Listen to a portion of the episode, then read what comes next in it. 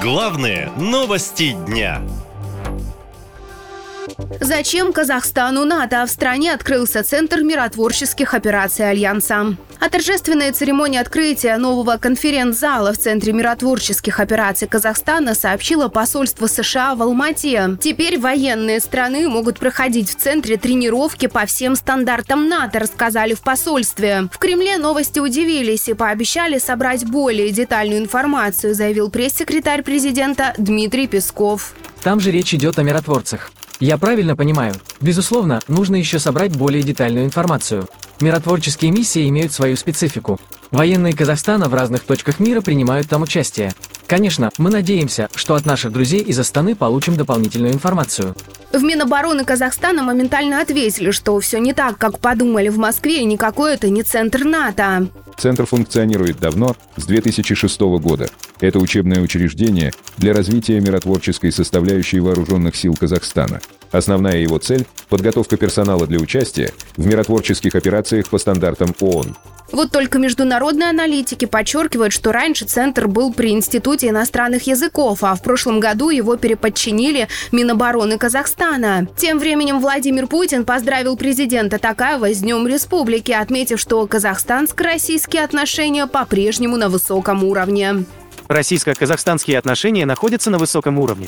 Уверен, что дальнейшее упрочнение стратегического партнерства и союзничества, наращивание конструктивного взаимодействия в рамках СНГ, ОДКБ и ШОС отвечает коренным интересам наших народов, идет в русле обеспечения безопасности и стабильности на Евразийском континенте. Россияне в соцсетях пишут, что ранее Владимир Путин не раз называл приближение НАТО к границам России фундаментальной угрозой и одной из причин начала специальной военной операции на Украине. Почему же тогда сотрудничество Казахстана и НАТО он не осуждает? Эксперты международники уверены, все дело в том, что у президента Казахстана Такаева серьезный покровитель, глава Китая Си Цзиньпин. А с ним Владимиру Путину конфликтовать ни к чему, особенно сейчас, объясняет политолог Дасым Сатпаев. Китай это очень прагматичный игрок. Для него Россия действительно важна. Как, э, как важна как некий инструмент в геополитическом, геополитическом противостоянии с Западом, с коллективным Западом, как считает Китай. То есть для него Россия важна как некая красная тряпка перед Западом для того, чтобы отвлекать ресурсы и, и так далее и тому подобное. Там и НАТО, и США, и других, скажем так, геополитических противников Китая. Поэтому понятно, что Китай заинтересован.